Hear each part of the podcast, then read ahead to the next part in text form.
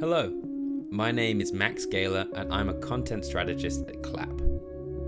My question for you is if you could work from anywhere in the world, whether it's out on a tropical island a million miles from anyone, deep in the concrete jungle of a beautiful city, or even where you're sitting right now, do you think you could still do your job?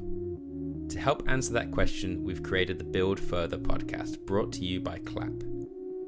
We're going to be telling the stories of remote teams that overcome the distance and how they excel, break boundaries, and redefine the ways we work. Building is the essential skill that creates revolutionary products. But what happens when the teams behind those products can't come together in real life?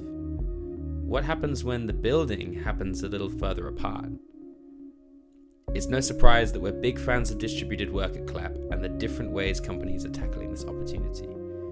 Whether it's a hybrid, semi remote, or completely global team, every single business has a different approach, and this is something we can't wait to explore. And the good news is, we don't have to go on this quest alone this is what the future is going to be. And what makes this so difficult is, is that we are demanding more and more and more from people. And even if we're going to have a meeting, I still rely on async communication because it just makes the meeting way more productive. I think the biggest thing that I've always tried to take is just not be scared to fail. Don't have scalable processes.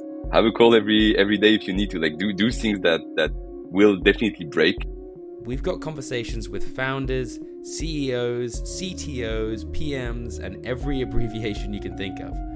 If someone is helping to build standout products, we want to dive into what happens behind the scenes, the nuances that don't make it to LinkedIn, and the remote motivation that drives incredible modern businesses.